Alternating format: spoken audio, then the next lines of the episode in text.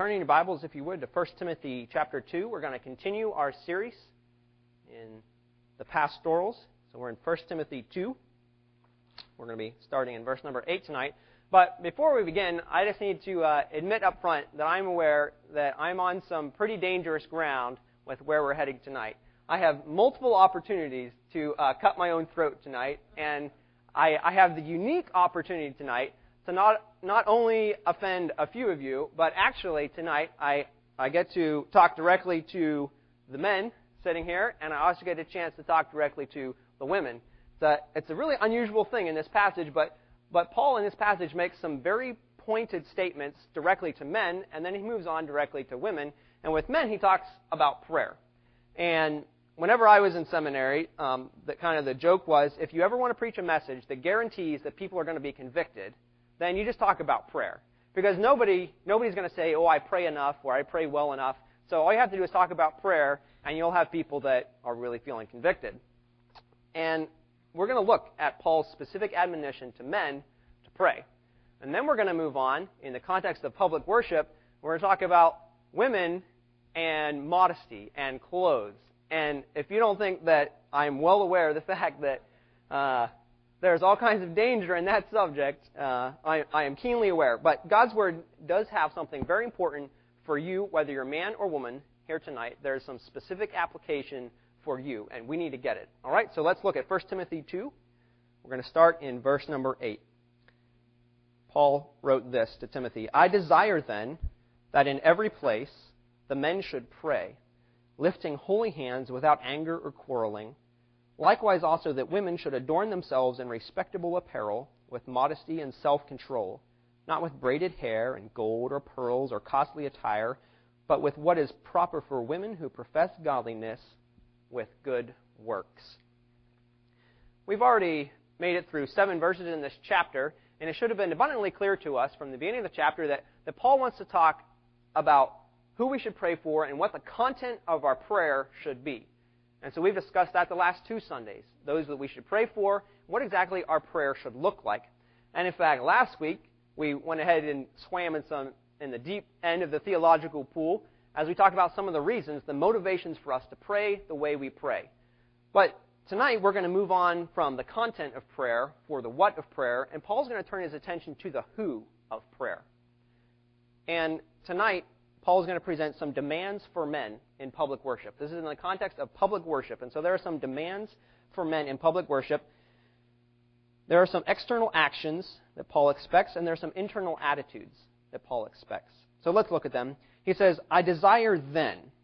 I desire then. And that then points us back to, to what had come before. He'd already told us that, that we need to be making prayers and intercessions, thanksgiving for all people, um, because that's good and pleasing in the sight of God our Savior. So, because it's good and pleasing in the sight of God our Savior, and also because of the character of God that drives our prayer, because of His desire to save, because of the realities that there's only one God and people need to be reconciled to Him, um, because of that, Paul says, "Well, I desire then that men pray." That's the logical. That's the logical response to the theological truth that was presented even to us last week. And that's kind of normal for Paul, right? So many times he presents a, a theological point. And he moves from that theological foundation to say, okay, here's some very practical uh, ways this should touch your life. He does it, for instance, in the whole book of Romans. He, he writes this amazing book on justification. When he gets to chapter 12, he turns the corner and he says, You've had all that doctrine that you should be applying, but now I want to talk specifically about the fact that your life should not be conformed to this world, but be transformed. He does that even in Ephesians, where he writes about the wonders of our salvation through chapters 1, 2, and 3, and then he turns the corner and says, and here's exactly what that should look like. So that's, that's normal operation for Paul to say, here's the theological groundwork. This is why you should be doing what you're doing. And now he's going to turn that to a very practical application. He says, I desire then, because of what we've already studied, I desire. And this isn't just Paul saying, man, I really wish this would happen, right? This is, this is a stronger word than that. This is the word coming from an apostle. And he has the authority to tell people what they should do. And he says, This is what I want. So it's not just a general, man, I'm kind of hoping that this is what's going to happen. This has more the idea of a desire like a, like a decree. Um, if you're a parent and, and you told your kid, tonight I would like you to behave in seeds, all right? your kid probably understands that you weren't saying, I kind of hope that this happens. You're, you're saying this is the way it ought to be. Um, you, you, have, you need to obey. I, I want this to happen. That's what Paul's saying. And, and Paul really has the right to command us, right? I mean, Paul has the God given right as an apostle. And we still stand today in the teaching and the doctrine of the apostles. Um, and that's, that's the very right thing for us to rely. We, are, we don't just look at tradition for tradition's sake. We look at the apostles because they laid the foundation. That was the God intended thing for the apostles to do. They laid the foundation for our faith through their teaching, through the things that they did. So we look to them and say they have the right to tell us what to do. And Paul certainly had that. And he said, Okay, I desire then, I'm, I'm intending that in every place the men should pray. So on, on the first look of that, you say in, in every place, and you might be thinking everywhere that men go, they should pray, right? I mean, it says in every place, so that means if you're at home, you should pray. If you're in the supermarket, you should pray. Everywhere you go. But that's, that's not exactly right, because actually every time Paul uses that phrase, in every place, he does it three other times in the New Testament, and every time he's talking about in every place where there's public worship. So this is still in the context of public worship. He's not saying everywhere men go, they should be praying. He's saying in every place where people gather for public worship. All right? So don't just think everywhere in the world. Think specifically in every place where people meet for worship. And that's always what Paul means when he says in every place. It's what he means in, in the other places, and it's what he means here. So he says, in every place where people worship, men should pray. And you might be thinking, well, it says men, but there are a lot of times in the Bible that it says men, it just means humanity, or it just means mankind, right? It's very clear in this passage that he's talking specifically to men. He's saying men uh, in distinction from women. I desire that men should pray. And there could be a couple reasons for that, right? I mean, Paul is turning to application and he's saying, Timothy, I know that you have a couple problems with the people that you're ministering to, and apparently one of them was that the men needed instruction in prayer. I mean, he's gone through this whole chapter already talking about prayer, so obviously there was a lack of understanding. And now he says men should pray. So obviously, in some way, there was a failure going on where the men weren't praying in public worship the way they ought to have been. And so he says, Look, I want men to pray. And that's an external action that is required in public worship. All right? That's something that you can see, it's something you could observe. That's an external action. Men should pray. But they should do it a specific way. Men should pray lifting holy hands. Lifting holy hands. Another external action, lifting holy hands. And you say, is Paul just giving, is that just metaphorical? You know, he's just talking about having holy lives. Well, really, the Jewish practice back then was literally lifting holy hands in order to pray. That's, that's how they would often pray. In fact, we look at the Old Testament, and, and we find that that was normal. It was normal for them to pray as they lift up their hands. And Scripture nowhere says you have to pray in this exact, with this exact physical posture, right? There are lots of different ways that people have prayed in the Bible. People pray standing. People pray with their hands out, with their hands up. People pray with their heads bowed. Um, people have prayed with their eyes looking up. People have prayed kneeling. People have prayed face down because they're in such awe. There's no one prescribed way for the physical posture of how we pray. And yet, Paul says when you, when you come to pray in a public setting, in the normal expected posture of lifting your hands to pray, it needs to be with, with holy hands. So while we're just talking about physical posture, if I could just take a kind of a little detour on that and, and think with me about um, physical posture when it comes to when it comes to worship.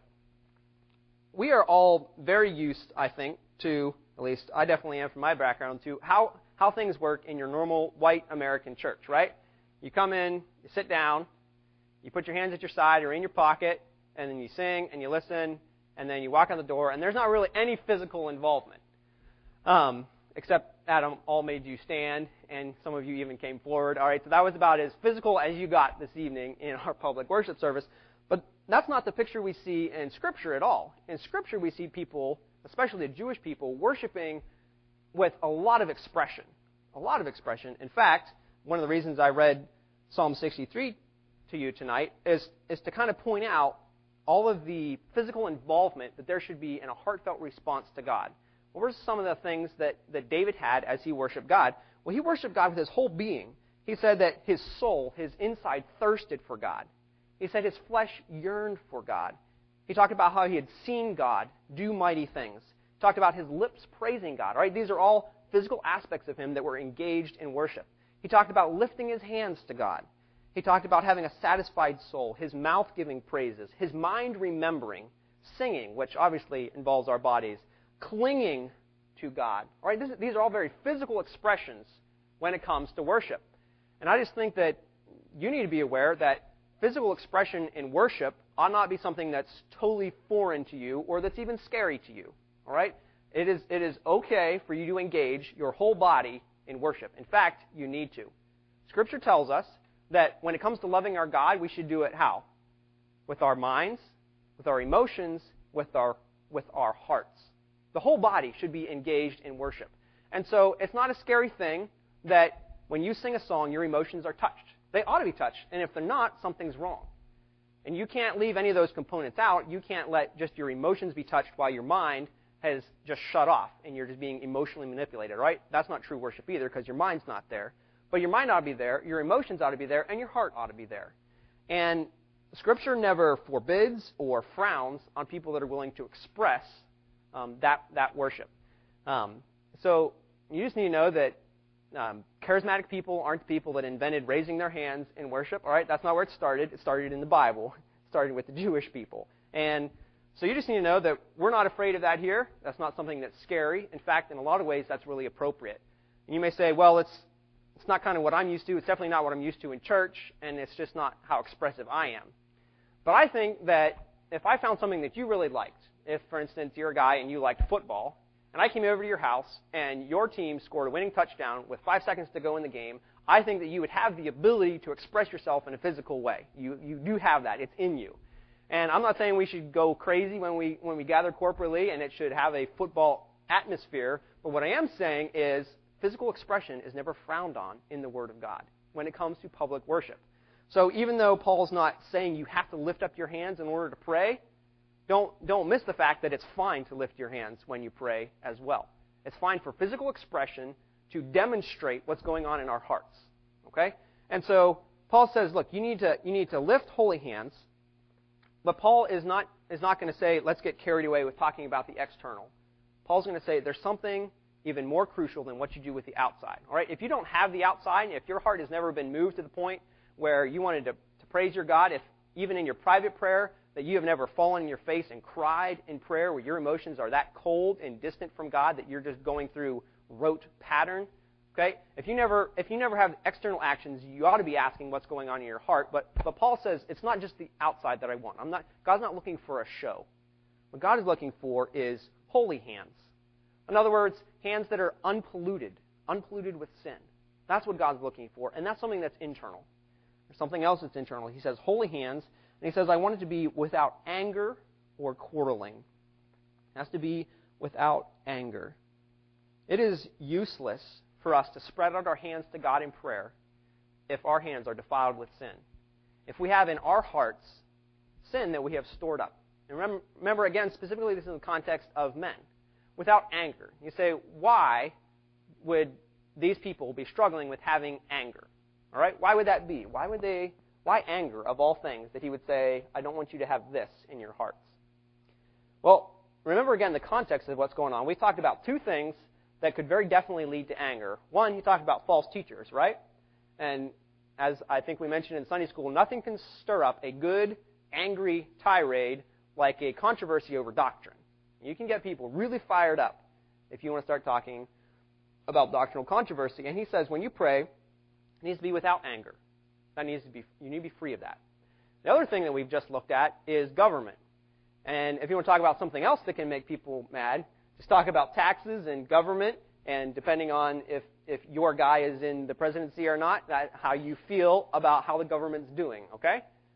That's, that's definitely two ways from the context we could say, yeah, I can see how people could be praying with anger. Ever seen someone um, pray, and what they really did was they were giving a speech. You know, you ever seen them do that? I'm talking to God, but while I'm at it, I just want to mention that we really need to pray for our president because he is he is really in, you know, and it turns into a speech instead of a prayer. All right? Paul says, look, when you pray in public worship, you need to pray with holy hands, and it needs to be without anger. It needs to be free of anger, and it needs to be free of quarreling. Quarreling. That's a word that talks about dissension or wrong thinking or argument. Um, perhaps um, you've heard it translated doubting. It has more the idea of, of, a, of a doubtful argument. All right? So not just, not just doubting as in lack of faith. He's talking about an argument that goes back and forth. See, attitude matters in prayer. And it matters if you have unconfessed anger in your heart. It matters if you have bitterness.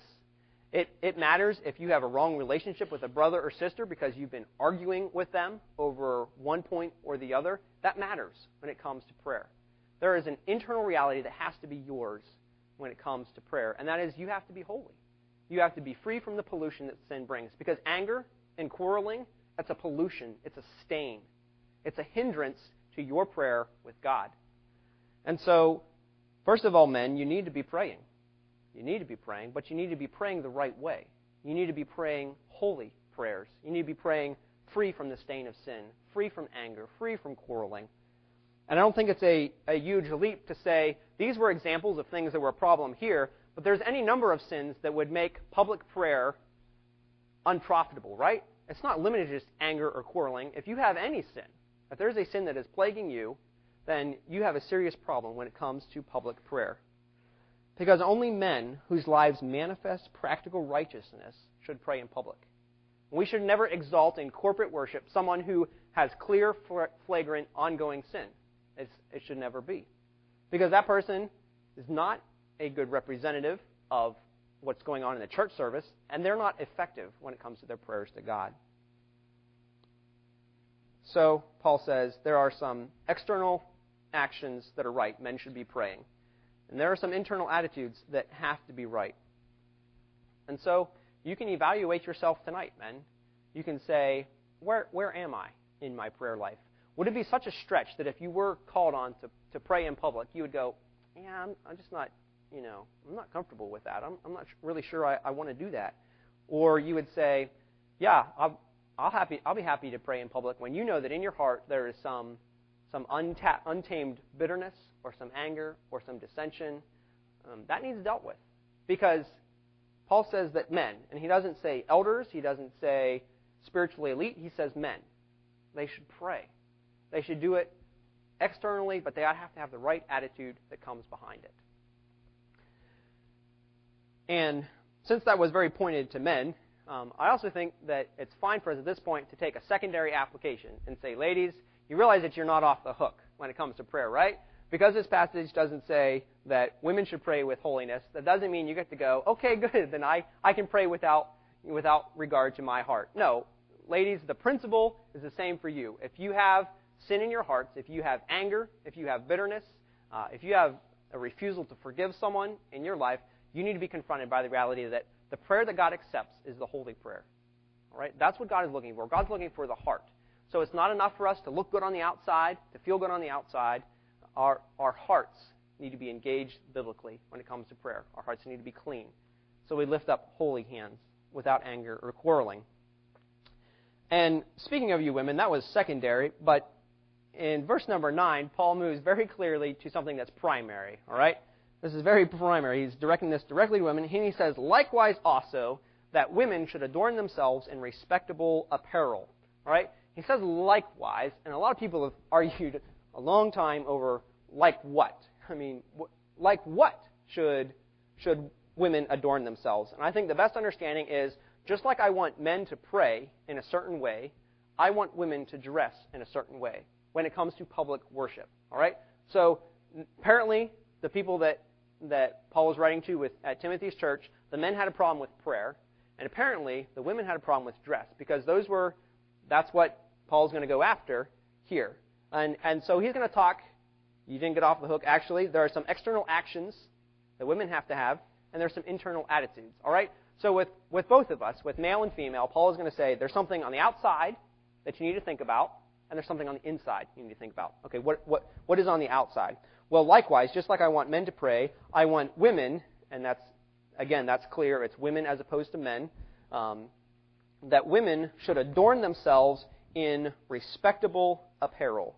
Respectable apparel. That word respectable has to do with orderly or decent. Um, it's the same word that we get our word cosmetics from, which is kind of interesting since that's what women use to become orderly and decent and arranged, has the idea of it's not chaotic, all right? It's not, it doesn't dissolve into chaos. And um, as I was thinking about what perhaps might be the opposite of of, uh, of orderly, and I had the whole cosmetics thing going around in my head, and so I started thinking about what happens when, not that I see this all the time, but for instance, maybe when my wife happens to be crying about something, definitely not something that I've done, but if she happens to be crying about something and it's the end of the day, and what happens to whatever that mascara and eyeliner, whatever all that stuff is up there, all right? The result of a woman crying when she's wearing makeup, that's chaos, right? Okay? Now that's the opposite of what Paul's saying should be. He says you need to have you need to have respectable, orderly apparel. Okay, so he's saying he's not saying, man, you should just throw caution to the wind and come however you are. He says you need to come with respectable, with orderly apparel. All right. And, and what exactly does that look like? Well, he says it needs to be respectable apparel with modesty and self control. When he talks about modesty, he's talking about what's appropriate. It's a sense of shame that shrinks away from, from anything that would be inappropriate. He says it needs to be modest and it needs to exercise self control. You need to be able to hold yourself back in what you wear. You need to be able to hold yourself back. And um, you just you just need to be aware. Um, women, as you dress, we live in a day, and I don't think this should be news to any of us. We live in a day that doesn't prize anything that comes close to modesty or self control. We live in a day that promotes if you've got it, flaunt it. We live in a day that says wear whatever you want to wear. We live in a day that says your clothes should make you noticed. Your clothes should shout about who you are. Um, you should wear your finest. You should you should draw attention to yourself. And Paul here is saying, look, when you when it comes to the public gathering, what you need to be wearing is something that, that demonstrates modesty and self-control. I like this. Uh, a long time ago in the Middle Ages, there was a man who said this. Be not the first by whom the new is tried, nor yet the last to lay the old aside. All right? The point is, the point is, you shouldn't err on the boundary of, of frumpiness and, you know, Amish. Because if, if you're looking Amish when you walk into the, into the public worship service, you're going to draw attention to yourself. People are going to go, what in the world? Why, why are you wearing a gunny sack to church, okay? That's, that's not going to work, all right? On the other hand, there is also an, an inappropriateness that can come from always wanting the cutting edge. Um, because a lot of times the cutting edge doesn't fit the biblical boundaries of what is modest and what is appropriate. And, and when we talk about modesty, um, it, it is definitely true that modesty has a sexual connotation. You need to be aware that the clothes that you wear can draw attention to yourself in an inappropriate way. Um, and that's something that needs to be avoided especially when it comes to the public worship service. Of all places, of all places, the church, the public gathering, God's people gathering together for love and for unity, the church should never be the place where sexual immorality is put on display. Where we say, yeah, go ahead and dress any way you want. Where, where people dress, and Paul is going to talk very specifically about dressing in the same way that, for instance, the prostitutes would dress. Okay? There's a certain way to dress that is suggestive. And so, I'm not here tonight. We're not here tonight. Paul's not even here tonight to say, okay, here's a list of 10 things, and you've got to meet this checklist, and if you don't pass the checklist, we're not interested in, in having you, okay? That's not what we're doing tonight. What we are doing is saying there are boundaries, all right? And you need to at least be sensitive to that reality, that there are boundaries with what you wear. And it's important for you to think about that as you come to the public gathering. And why is that? Because when we come together corporately to pray, to sing, to worship, it's not about you. It's not about putting you on display. This should never be the time that you are a distraction from somebody else worshiping. And so that's why when we talk about modesty in this passage, it's not just a sexual thing. It's, it's even um, a vain, a, a vanity, or, or wanting to be, to be the best. Okay? So we're not just talking about modesty is not just about being sexually inappropriate. It also has to do with man, I, I want to stick out. I want, I want people to be noticed. Look, look at me. Right? That is totally inappropriate when it comes to public worship because public worship isn't about you. It isn't about you promoting yourself. It's about a time for all of us to focus on our God. And so it's a huge insult to the cause of Christ for, for women to be drawing attention to themselves in public worship because it's not about them. It should never be. And, God forbid that our church ever deteriorate into a social club where we walk out the door and you women say to one of your other friends, "Man, did you see what so and so was wearing? Man, that was that was so amazing. What a what a wonderful dress and or whatever." And it should never be. You should never walk out and say, "Did you see what so and so was wearing? I can't believe how short that was." I mean, that should never be us. That should, that's a disgrace to the cause of Christ, and and it's a and it's a hindrance to public worship. That's why it matters. Okay, that's the heart of what's going on. This is a hindrance to what's going on in public worship. There are characteristics of dress from people intent on seduction or intent on drawing attention. There are characteristics of those things. And you need to be aware of that. You need to be sensitive to that. And you need to exercise some self control. Some self control when it comes to that. You say, but I really like the clothes that I wear. We'll be willing to exercise some self control when it comes to what you want and put others first. Put others first. Again, we're not drawing up a checklist. We're not drawing up a check sheet. We're just saying this is something you need to think about. And perhaps women, you're going, and when I get dressed for church, I have enough going on in my mind about what I'm going to wear. Do I really have to add this too? And, and the answer is, well, yes, you really do. You really do need to factor this into your thinking because your, the way you dress can be a reflection of what's going on in your heart. It is going to come out. And so, yeah, it is something that you need to factor in um, even as you get ready for public worship. Just like men need to be factoring the fact that they should be praying and that their heart should be clean. Before they come to worship, they should have clean hearts before you come to worship women, you should be thinking about what you're wearing and saying, evaluating, am I looking to draw attention to myself, whether it's physically or, you know, look at my status because of what I wear? Am I doing that? Or am I just am I just coming to worship God? Because that's what's most important in our worship time. All right? Peter said, Do not let your adorning be external. All right? Don't let your focus be on the outside, the braiding of hair, the wearing of gold, the putting on of clothing, but let your adorning be the hidden person of the heart with the imperishable beauty, the imperishable beauty, not the beauty that fades away, not the beauty that goes away, not the beauty that you take off at the end of the day, the imperishable beauty of a gentle and quiet spirit, which in God's sight is very precious. Do you, do you want to you want to have something that is precious in the sight of God when it comes to public worship? Then think about how you're dressing and come with a gentle and quiet spirit, as opposed to a brash, look at me, I want to draw attention to myself. Because the mind that's fixated on self is not ready to worship. The mind that is all about me doesn't have time to think about our Christ. The church should always, always, always be a safe zone. A safe zone away from pride, safe zone away from the immorality that is all around us. Um, any guy, any Christian guy worth his salt, knows what it is to be walking down the street or driving down the road and have to work hard at intentionally looking a different direction. Okay? He knows what that's like. And that should never be the case when it comes to the public worship service. You should never have a Christian brother that has to go, I can't look to my left the rest of the service. All right? It ought not be. It ought not be. Um, so, what, what should it be? That's, that's what's external, the, the, what you wear. That, that is the external part. But what's the internal part, ladies? We'll look at verse number 10.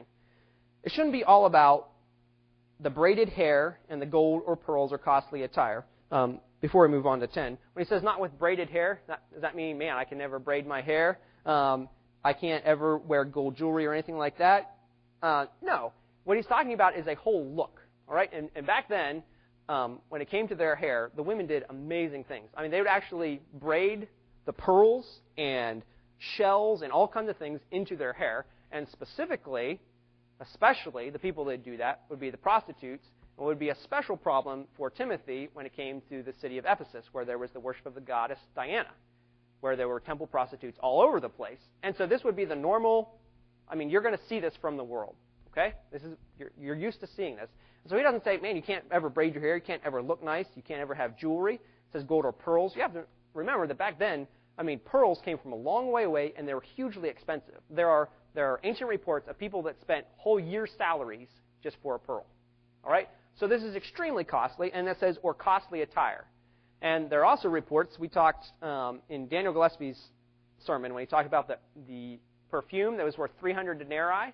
There are reports of dresses back then that went for 7,000 denarii. If you remember, 300 denarii was the cost of one year's work for the average laborer. Okay? So nothing has changed. There has always been high fashion. It's always existed. Um, there's always been people who have been trying to draw attention to themselves and say, look how much money I have because of what I wear. There have always been people that say, Look at me, look at me. And Paul's point is not you can't look nice and you can't wear jewelry, all right? And there are people that have come to those wrong conclusions from this. His point is you ought not be all about attracting attention to yourself. You ought not be about looking like the temple prostitute that's right outside the church, okay? That shouldn't come into the public worship gathering. It shouldn't be. So he says, you need to exercise some appropriateness, modesty, self control about all this, not with braided hair and gold or pearls or costly attire, but with what is proper for women who profess godliness. What is the proper, what is the fitting thing for a woman who professes godliness? Okay? If you're a woman here tonight and you profess the name of Christ, you say, I, I fear God, I worship God, um, I want to follow God. Okay, what is, what is fitting for you when it comes to the public service? What is the thing that you should most focus on? With good works.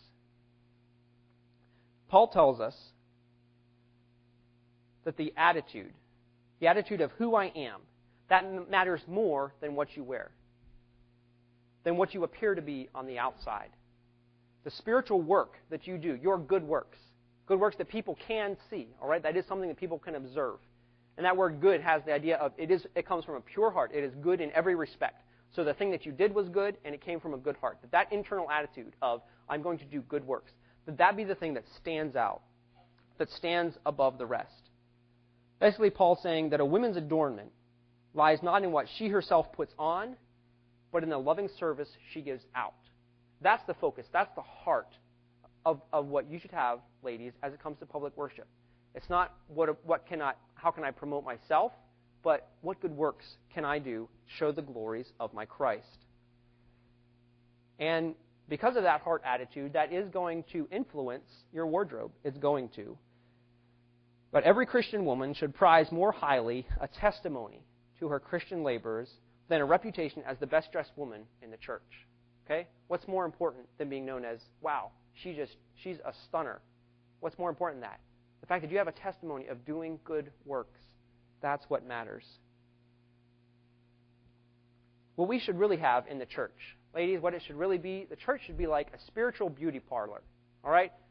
Where where you come in and it's good works that are prized. It's good works that say, now now there's a woman who ought to be respected. There's a woman with true beauty. She has the inner beauty. That's what matters. And we live in a day, and let's just be honest, we live in a day where that's that's not what is prized, where that's not what is trumpeted. Um, we live in a day that, that emphasizes the external, that puts the premium on what you look like, on what you wear. And Paul says, Look, Timothy, when it comes to public worship, you need to tell the ladies that what matters is their good works before God. Because that's where the true beauty is, that's where the lasting beauty is. And so, men, have you been sitting here thinking, attaboy, go, go get those women? you need to realize that there's application here for you too, right? All scripture is profitable for doctrine, for teaching, reproof, correction, for instruction in righteousness, and not just for the women. All right? What's something that, that you need to take away from this passage, men? You need to realize that this is a this is a value system that comes from God. Okay? This is this is God saying, This is what I care about.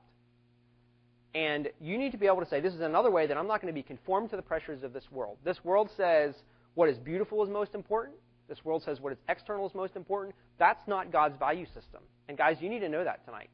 That this needs to be something that is a way of thinking for us. That what matters most to us about the women that gather with us in public worship is their spiritual heart, their spiritual activity, the fact that their hearts are right before God. That's what really matters. Beauty may come and go, but a true heart in right relationship with God that does good works, those are things that last forever. Those are eternal. The good works we do, those are, those are reward, those are glories to Christ that never go away. So, if you're looking for something temporary and passing, by all means, make beauty your highest premium. Come to church in order to show off. Um, but be aware that God's word says that's not what really matters. That's not what really lasts. And ladies, you need to be aware of that. There is pointed application in this passage for all of us whether we're men or whether they're women. And, and tonight, we need to be submissive to the Word of God and say, man, men, I mean, this really hits us where we are. Um, we, can, we can say, oh, yeah, anytime you talk about prayer, I'm going to be convicted, and I'm just kind of frustrated because I never pray as much as I, so I'm just going to throw my arms up and say, oh yeah, we're going to talk about prayer and I'm going to feel bad again. And here we go, yada, yada. Or you can say, this is yet another opportunity for recognize that I need grace. I, I need to be praying the right way. I need God's grace to, to put all of my heart into worship. To, to not just be a bump in a log when it comes to worship. And that, that my mind would would be clear on truth, that my emotions would be engaged, that my will would say, Yes, God, I will do this. That's the kind of grace that you need. And if you're sitting here and again you're going, Man, prayer, yeah, I need I know I need to do it more, but I'm probably not because last time I felt bad about it, I didn't pray any better then either. It's another chance for you to go, No, I need God's grace because God's grace means I have the power to do everything that I should. Everything. You know that's true, right? God's grace has, means I have the power to do everything that I ought to do. And so take another opportunity to evaluate where is my prayer life? Where is it? Do I pray with holy hands that are free from anger, that are free from wrath, that are, that are free from that ongoing burning anger against my brothers or sisters? And am, am I, are my prayers free from quarreling? And women, take another opportunity to evaluate what, what is most important to me when I gather in the public service um, in the public worship times, is it possible that I have allowed my own vanity or my desire to promote myself to take over what I really should be doing when it comes to the public service? Ha- have, I, have I been distracted from what is primary, and that is, I should do good works to glorify my Father who is in heaven, and I should let that speak for who I am? What a, what a better, what a lasting tribute to a woman that good works speak about who she is and not the clothes that she puts on. This, this is what the public worship should look like.